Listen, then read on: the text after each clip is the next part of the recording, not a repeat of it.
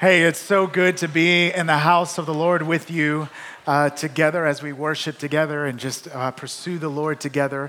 Um, man, I, I, just love uh, really just kind of meet and greet time and just to hear just the energy and the vibrancy, especially now that as we're going into uh, the fall, a new season is starting, a new school year, uh, both for those of you that are in college and those of you that uh, have children and, uh, and your kids are going into school, or, or if you don't have any of those, uh, just even going into a new season is always something that is always really exciting, at least for me. I know that the days are numbered where uh, we're no longer going to have these, this 90 or above degree weather because I typically like to stay within 65, 75 is like the sweet spot. I come alive.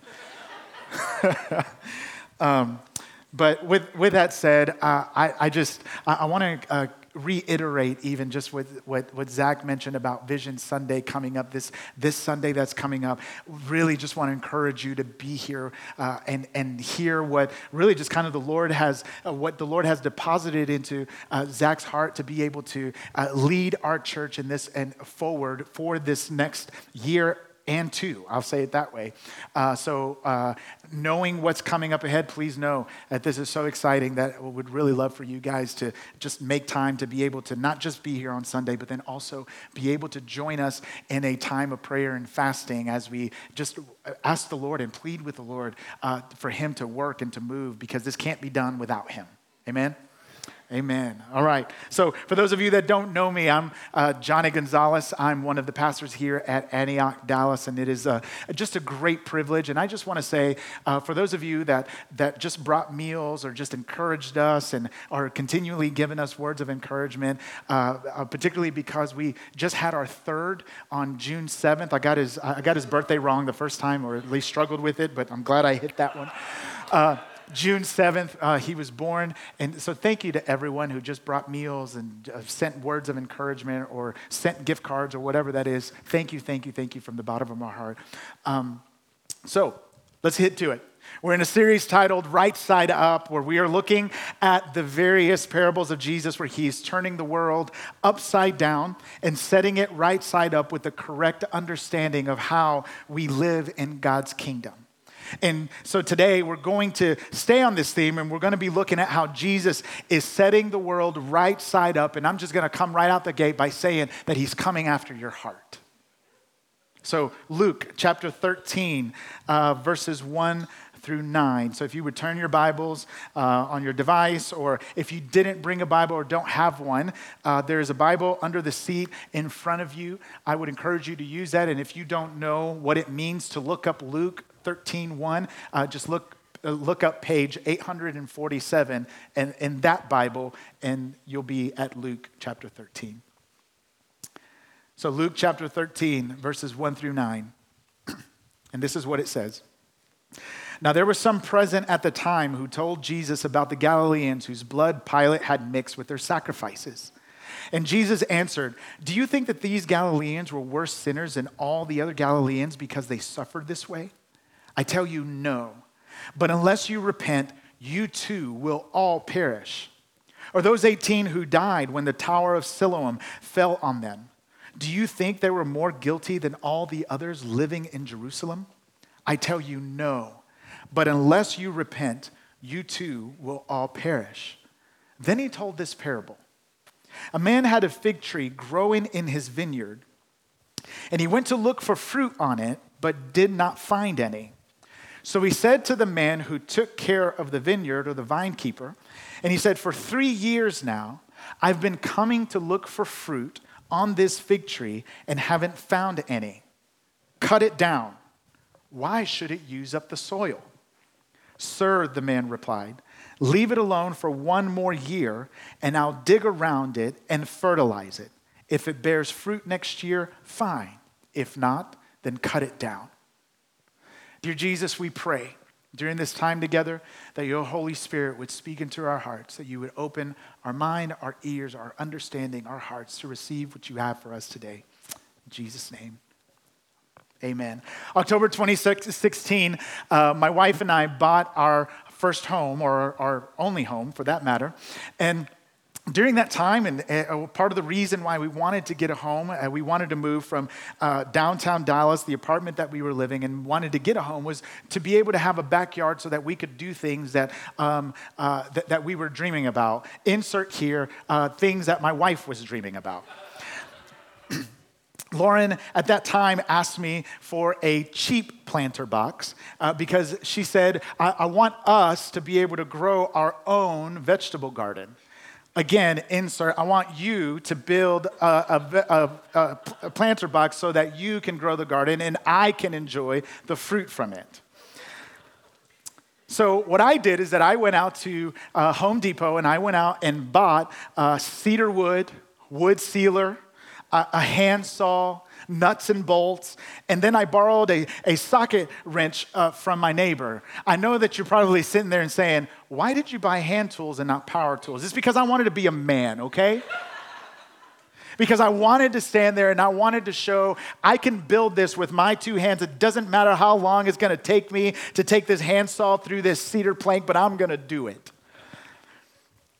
$260 and two weeks later, we had a planter box, okay? It was put in our backyard. Now, one thing that you need to know is that, is that um, our, our, yard, whenever we got the house, I, I, just hated the landscaping so much. And, and, and nothing against you if you love Creighton Myrtles. Listen, uh, we just can't be friends. Uh, we, but but uh, I, I just don't like Creighton Myrtles.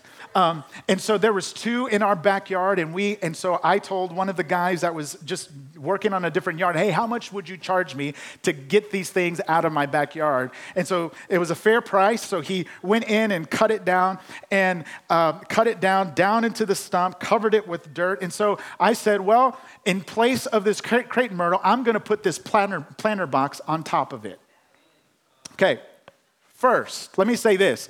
We had great anticipation that the, the seeds that we planted were going to produce a plentiful harvest of meat, of mint, basil, not meat, mint, basil. I know all the men are like, yeah. Uh, mint, basil, cilantro, rosemary, jalapeno, kale, lettuce, and tomato. All of this in a five by six planter box.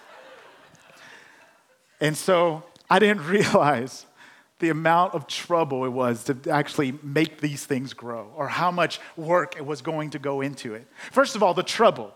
You see, I planted this on top of a, uh, a Cretin myrtle used to sit or used to be. And if you know anything about Cretin myrtles, is that it is nearly impossible to kill those things.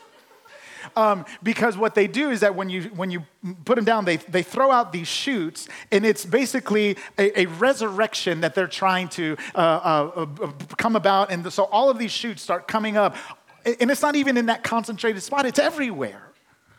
And so, and so all of a sudden, I start seeing these Cretin myrtle shoots come up through my planter box that I have meticulously gone and put down all of this. Uh, the, the point is, is that it wasn't supposed to do that. But here's the deal on June 3rd, 2017, I, uh, in excitement, I went, I took to Instagram and I posted this picture with the, uh, uh, with the caption that says, My first homegrown jalapeno, hashtag subdue the earth. Okay?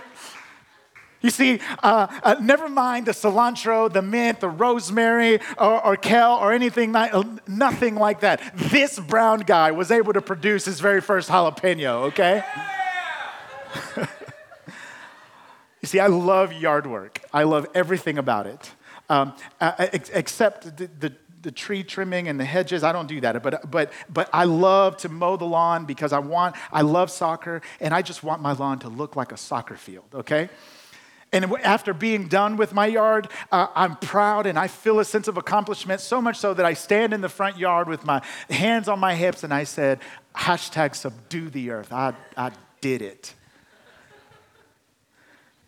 But in that pride, I was quickened by the Holy Spirit to connect my ability to grow a jalapeno to the cultural mandate. Johnny, what is the cultural mandate? I'm glad you asked.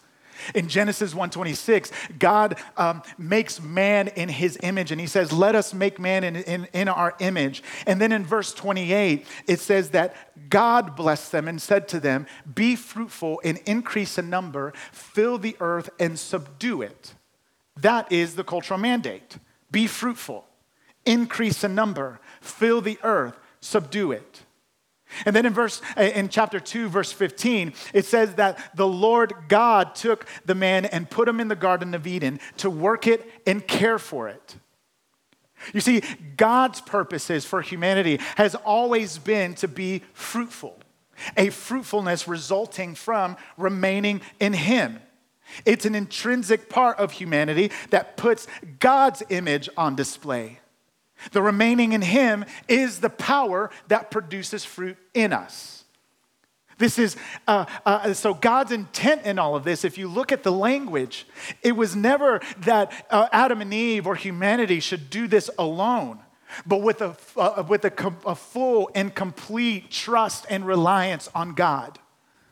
And so this is why Genesis 3 was a, such a tragic thing because there was a fracture that it didn't negate God's original design and God's purpose for humanity, but it caused a fracture that at its core was a rebellion against God. It was basically man standing up in front of God and saying, I can do this on my own. It was a separation from God. Okay, Johnny, but you're saying uh, that, that, that's great. So, did that mean that the cultural mandate goes away? The answer to that question is no.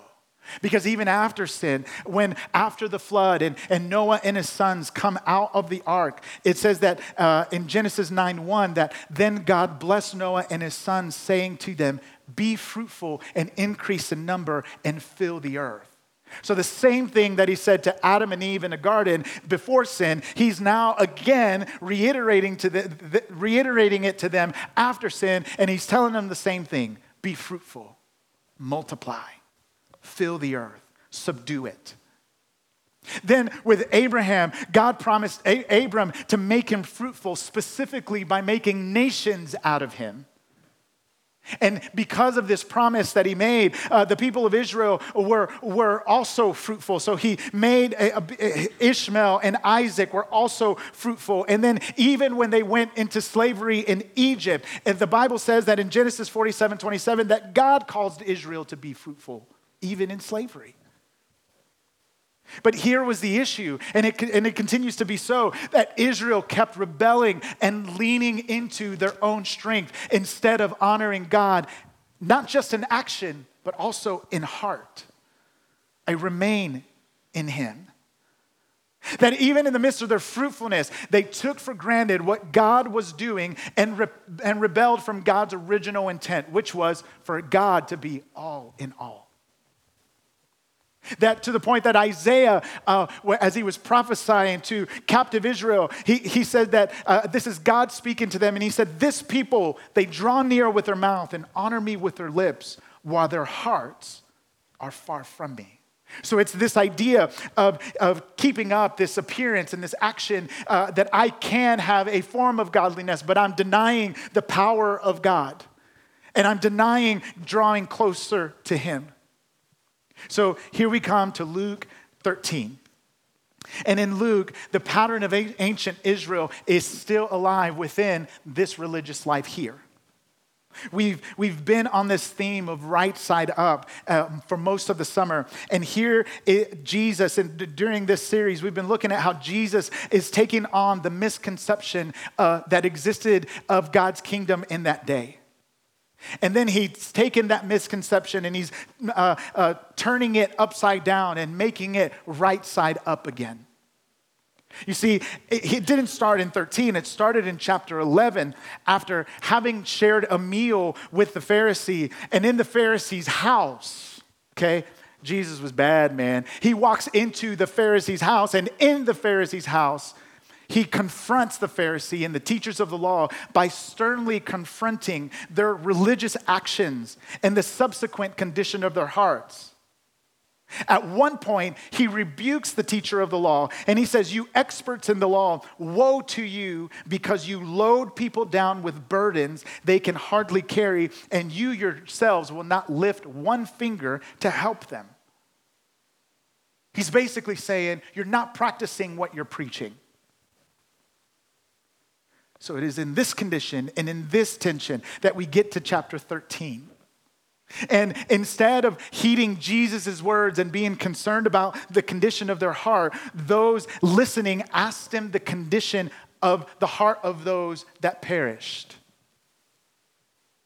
Instead, they were more concerned about whether bad things happen to other people because they couldn't look at themselves because it, it, for themselves they were, uh, they were actually more curious about uh, we are internally dreadful as well and they perish, does that mean that we'll perish? But Jesus confronts uh, them with this question Do you think that they were worse sinners or more guilty because of what happened to them? Jesus turns it upside down on them by answering the question with an emphatic no.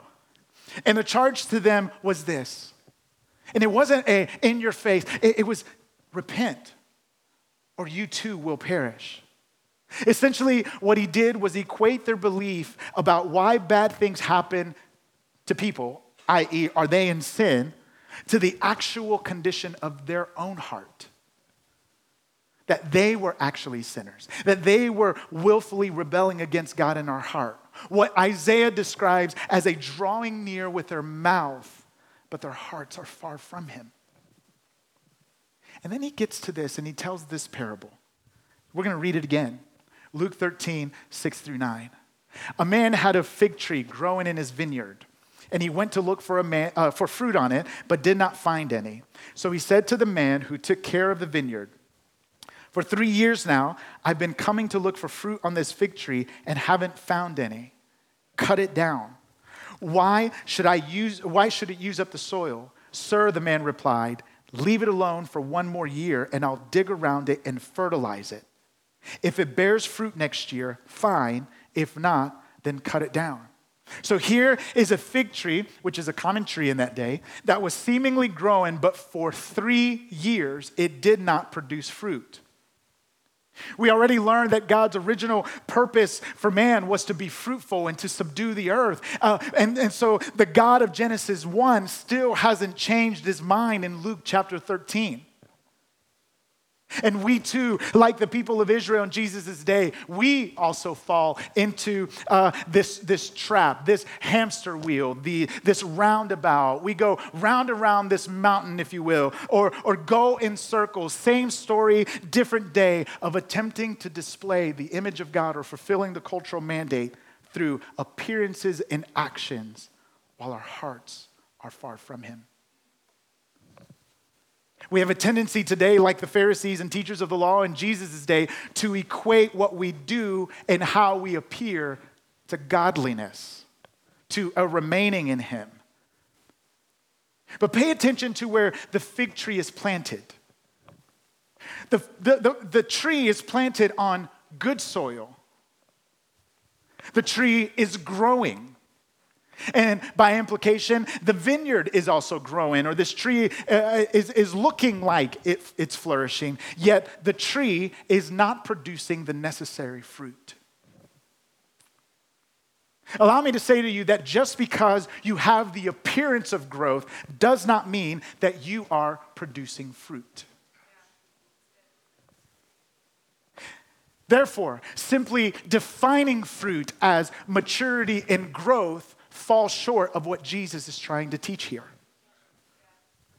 Now, I know that you're asking yourself, how can the tree grow and yet not produce fruit?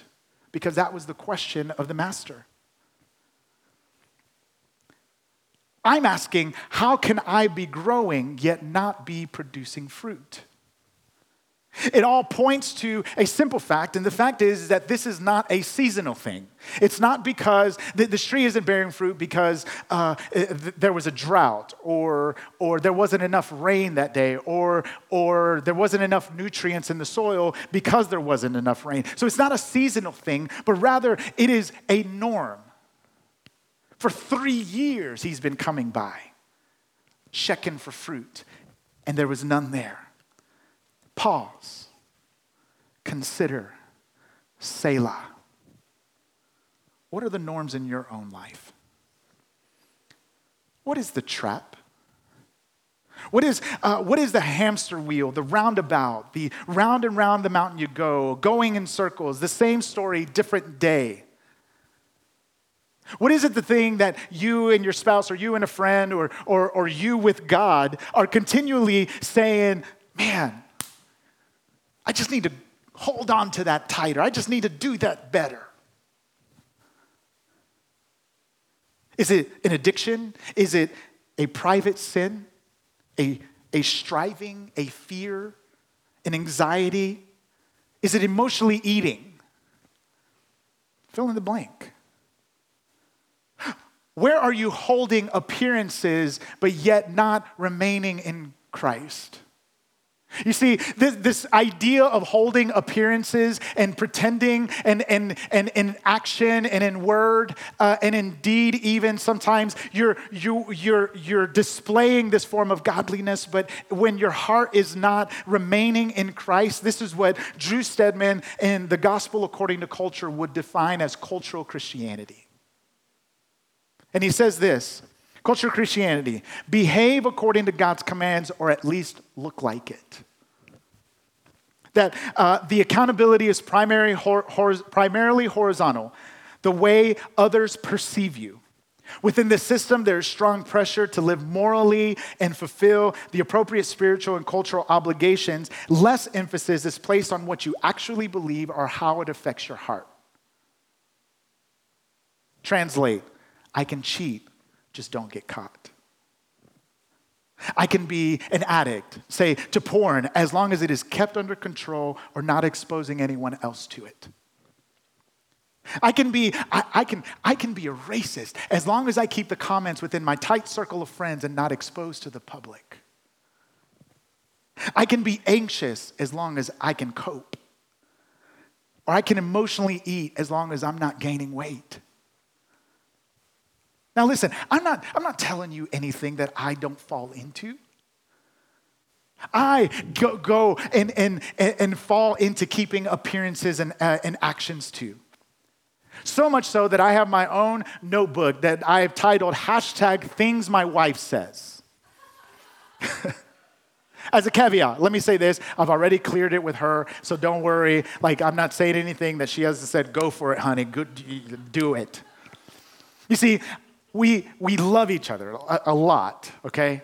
And she said, Hey, I just want you to make sure that you tell them. And, and, and this is true. We love each other. We are like the best of friends. We really are.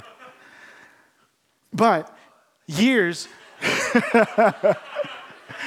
two through seven of our marriage, they were, they were tough to the point where uh, it was primarily because I was falling into my own trap of going in this hamster wheel, in this roundabout, round and round the mountain. Here we go. Where I was emotionally eating, where I was doing just enough, where I was striving while my heart was far from what the Lord was asking me to do. Now, one thing you need to know about Lauren is that she's a straight shooter okay? She, she will tell you like it is. Um, and, and, and, so I, I, I hope to one day be like her in that. And here are some things that the Lord used Lauren to uh, say to me when I entered into my own trap of appearances and, and actions. Ready? Here we go. I need to get ready for this. Uh, so, when I was emotionally eating but saying that I was consistently working out, she says, Hey, listen, I'm not calling you fat, you're just not fit. When, when I was striving and while, as I was trying to juggle too many things and I, I was thinking that I was hitting the ball out the ballpark, she says, Johnny, excellence is a mindset, one of which you, you emphasize do not have. You see, as, as she was uh, saying this at the time, it cut to the heart. And honestly, I know that the Bible says uh, love does not keep a record of wrong, but the whole reason why I even created this notebook in the first place is to keep the record of wrong. Let me be honest. But the Lord has used that in such a way that now I look back and I'm saying, man, God, you used my wife in such a way that, yes, it, it cut me at the time, but now I'm looking back and I'm saying, look what the Lord has done. That so much, like, like as we were talking about this, uh, uh, this is not just for me. As I was telling her about this, she, she goes, You know what? Man, the Lord is good in this. She goes, I've not compromised in being a straight shooter. I've just grown in my ability to show grace. And it was something that both of us were able to rejoice in and pray and just thank the Lord in because she has grown in grace.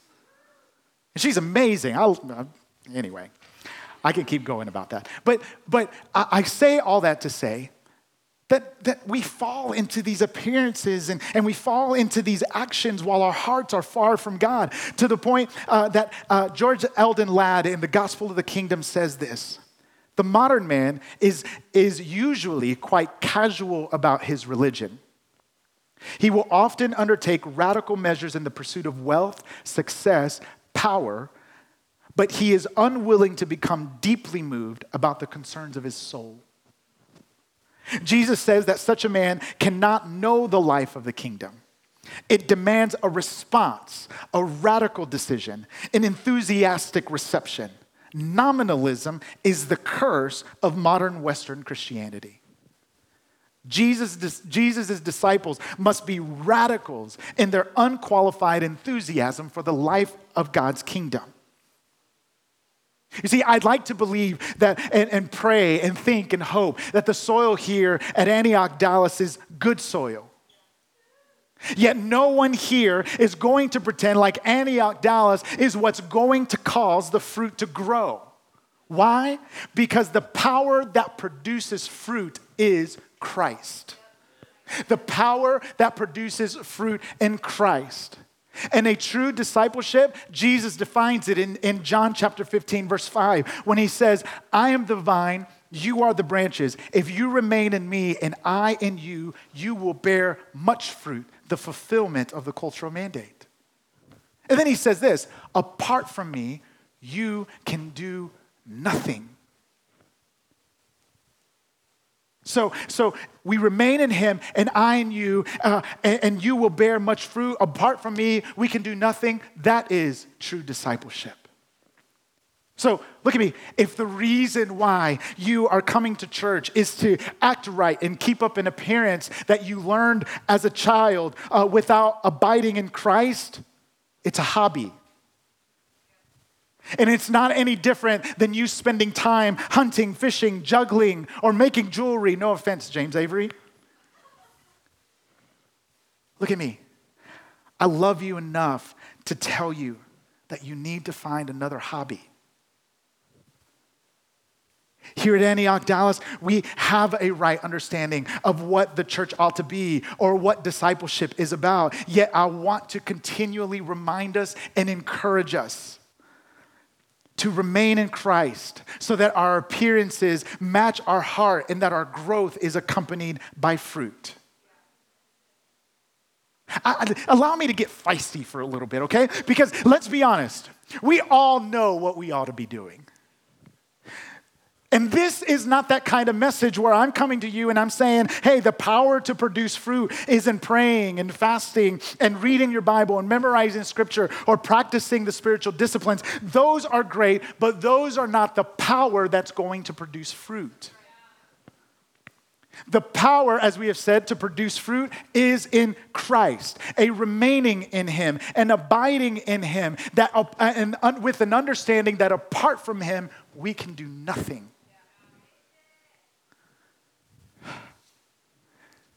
So, this is not me coming in and saying, I'm indicting you, but this is more of a pastoral concern that con- compels me to speak the truth in love. So, I know what you're asking. How do I remain in Christ? Notice this. Let's look at the keeper of the vineyard to help us grow on how to remain in Christ. Verses th- uh, 8 and 9. He says, Sir, The keeper of the vineyard replied, Leave it alone for one more year, and I'll dig around it and fertilize it. If it bears fruit next year, fine. If not, then cut it down. So, what's the vine dresser's job? Anyone? The vine dresser's job is to dig and to fertilize. To dig and to fertilize. To dig and to fertilize. Who's the vine dresser? It's not you. It's not you. The vine dresser is coming to this master, and here's Jesus coming in and saying, Hey, let me dig and let me fertilize for one more year. I probably spent an inordinate amount of time learning what all a tree needs to grow for this sermon. So if you're if you're if you're uh, thinking about planting a tree, or you have planted a tree and you're saying it's not growing, or how do I make this thing grow? Let me enlighten you because I got the answer. You see, a tree needs sunlight, it needs air in the form of CO2, it needs water, and it, and it needs nutrients from the soil to grow. And what this vine dresser is proposing to do to this tree is what is commonly referred to as drip line irrigation. How do I know that? Because I Googled it. And what drip line irrigation is, is that uh, this vine dresser is essentially saying, let me find the outer fringes of the branches of this tree, and I'm gonna go to these outer fringes, and I'm gonna start digging holes eight to 10 inches deep into the ground. And I'm gonna move around the outer edge and just dig, dig, dig, and dig. And then after that, I'm gonna take fertilizer and I'm gonna go into every single one of those holes and I'm gonna start putting fertilizer, nutrients, into the holes. And every hole starts putting the nutrients in it. And so, what, the reason why it's called drip line irrigation is because when it starts raining, the water that comes off of the fringes of this uh, tree, off of the branches that are out on the fringes, starts falling onto the holes yeah, there's a, there's a graphic there. Starts falling onto the holes, and as the water goes down onto those holes, it re- retains the nutrients of the fertilizer, goes deeper down into uh, the roots of this tree. The roots soak it up, go up the trunk into the branches, and bam, you have fruit. A tree can't control what it's given to it. It can only have a willingness to receive what is given to it. It can only remain and subsequently bear fruit. As it is in the natural, so it is in the spiritual. I need the sun's light, the Spirit's air, the Word's water, and prayer's nutrients to help me grow. So, what is the point that Jesus is trying to get across? What do we do in order to allow the power of Jesus to produce fruit in us? The answer is actually already given in verses 3 and 5, where Jesus says, unless you repent. So, what is it? It's repentance. And what is repentance? It's positioning yourself in such a way that allows you to be fertilized. Jesus is the only one with the power, the knowledge, and sight to be able to dig into the dark areas of your life where you're trying to peer and act as though uh, you are remaining in Him. He doesn't just address the appearance or action, He addresses the root, the heart. And so, living a life of repentance means that we have a willingness to go there. You know what I mean by go there? It, it's, it's those areas in your life where you where God is shut out of. It's those areas in your life where you feel the conviction of, of, this, of the Spirit just working in them, but for whatever reason, you're saying, Not today, God. It's a, uh, but instead, uh, uh, having a willingness to be fertilized means that it's, it's not to appear and act as if we are repentant, but a willingness to explore the areas He is revealing in us. A trust that Jesus is working for our good.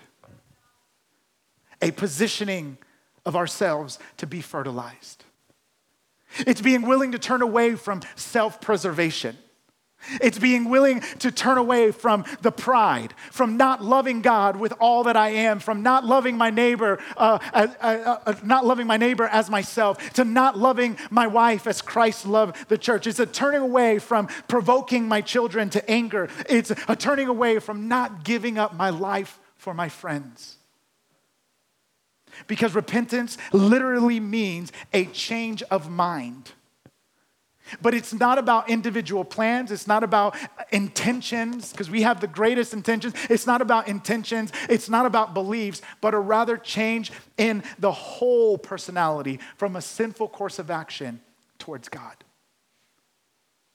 The fracture that happened in Genesis 3, Jesus, uh, uh, uh, it, it, put it another way, the fracture that happened in, in Genesis 3, Jesus has now uh, created a bridge through his death, burial, and resurrection that we are now able to stand in right standing before God and enjoy and bask and rest in his presence because of what he accomplished, not because of what I've done. Therefore, salvation is by grace through faith.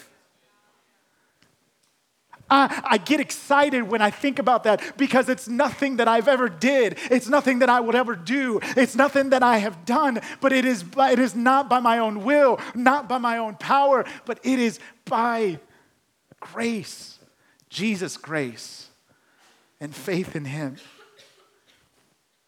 The kingdom is set right side up when we give up our false pretenses, our appearances and actions, and we remain in Christ. Not a striving, but a remaining. We position ourselves to be fertilized. We're able to bask in His presence and receive from Him, remain in Him.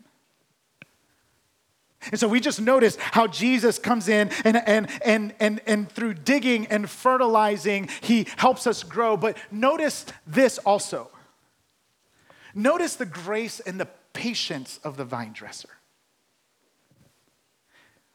in verse 8, the vine dresser says this He says, Sir, leave it alone for one more year.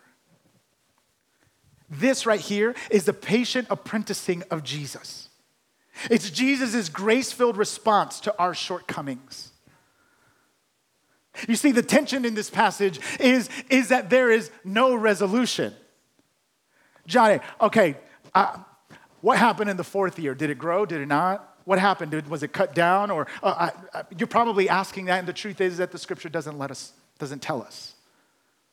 What it does do is that it makes it clear that the vine dresser asked for one more year.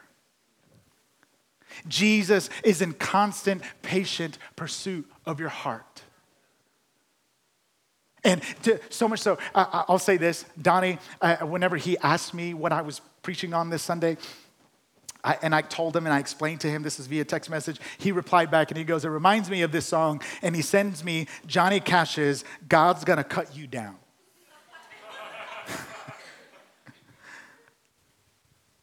but that's actually not what Jesus is doing here. In 2 Peter 3 9, Peter makes it clear the Lord is not slow in keeping his promise, as some understand slowness.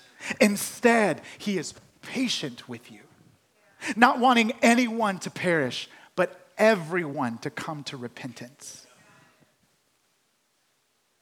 It's his patient apprenticing, not keeping up these false pretenses, but remaining in him and allowing him to be the one to dig and to fertilize in our lives.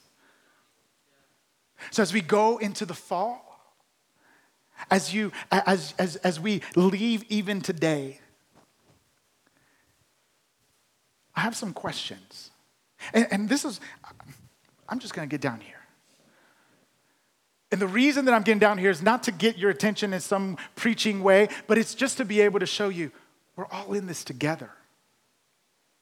I fall into these pretenses and into these appearances and actions. That as I started putting this message together and as I'm, I'm praying and saying, Lord, what is it that I, I, all of a sudden these questions started coming up, and I had to do my own inventory.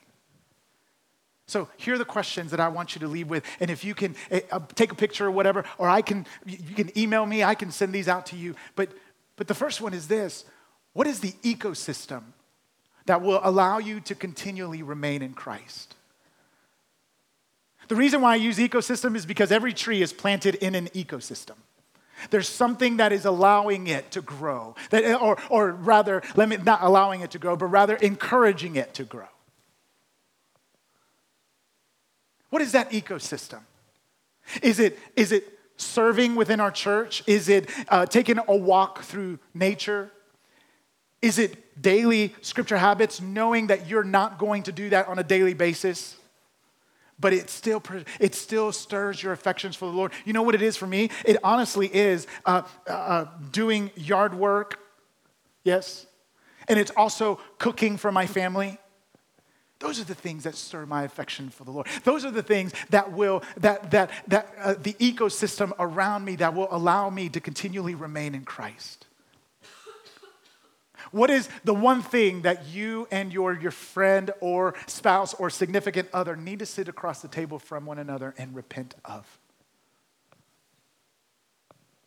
What are the thoughts and emotions towards others, your children, your spouse, your friends, where you need Jesus to dig and fertilize to respond with grace and love. You know what that is for me this week? For whatever reason, our, our, our son Knox decided that he was going to stay up till three in the morning and then wake up at six in the morning. It's coming, and, it, and you know what? It hits hard against my comfort idol. You're, you're, you're, you're making me uncomfortable. But this is, and, the, and listen, I, well, I won't say that, but the thoughts and emotions towards him I need to repent of? Where are you striving and not remaining in Christ? What, what stirs you, a hunger for God in you? What keeps you hungry for Him? What stirs this hunger? I just want to continually remain hungry for Him. I want to continually remain in Him and, and just soak up the fertilizer. I want to be able to, to just, just remain in Him in such a way that those holes that He's digging in me to call me to repentance and to make me more like Him, I just want to be hungry for those things, Lord. Make me hungry for those things. So here's my encouragement it's, it's remain in Him. It's, it's repent. It's position yourself to be fertilized. C.S. Lewis says this in The Weight of Glory. If we consider the unblushing promises of reward and the staggering nature of the rewards promised in the Gospels, it would seem that our Lord finds our desires not too strong, but too weak. We are half hearted creatures fooling about with drink and sex and ambition when infinite joy is offered us. Like an ignorant child who wants to go on making mud pies in a slum because he cannot imagine what is meant by the offer of a holiday at the sea. We are far too easily pleased. Guys, I don't want to be far too easily pleased. I want to be hungry and go after remaining in Christ and allowing Him to do the work in me in order uh, that, that I am godly, not from a sense of appearance or action, but just because I am now a His child and I am being conformed more into His image. Don't be far too easily pleased to simply grow and not bear fruit but instead fulfill the cultural mandate. Remain in Him, repent, position yourself to be fertilized so that the power of Christ will cause you to be fruitful.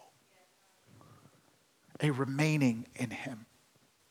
So you may be in here today and you're saying, Johnny, this is the first time I've actually even heard of Jesus. And so, friend, I just want to tell you that in Jesus, the reason why we gather is because in Him we find a right standing before God, and there's a relationship that is able, that, that has been restored because He came, He lived a sinless life, and He died and He resurrected from that death. And if, because He resurrected, we are now able to remain in Him and abide in Him and enjoy right relationship with Him. What he intended from the very beginning is now what we get to experience because of what Christ has done on the cross. And he did it not because he had to, but he did it because he loved you. And so if you're in here today and you're saying, hey, I, I want to follow this Jesus with every eye closed and every head bow, I want to know if there's anyone in here that is saying, I want to follow Jesus. And if that's you, I would like for you to just raise your hand right there where you're at. This is not going to be a call for you to come to the front. I just want to see your hand and see if that's you.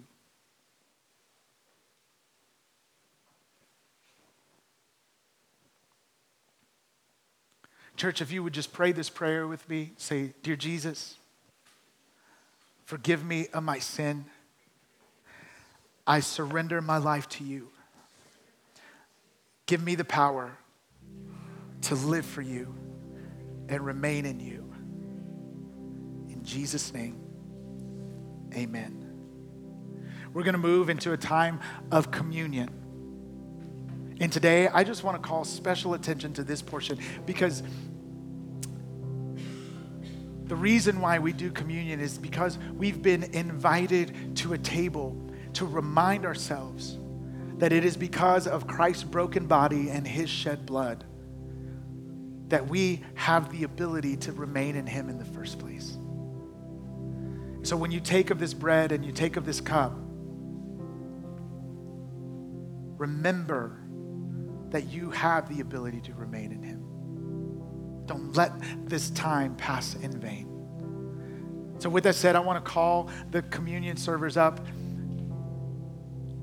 In church, whenever you are ready, would like for you to come and partake of the Lord's Supper.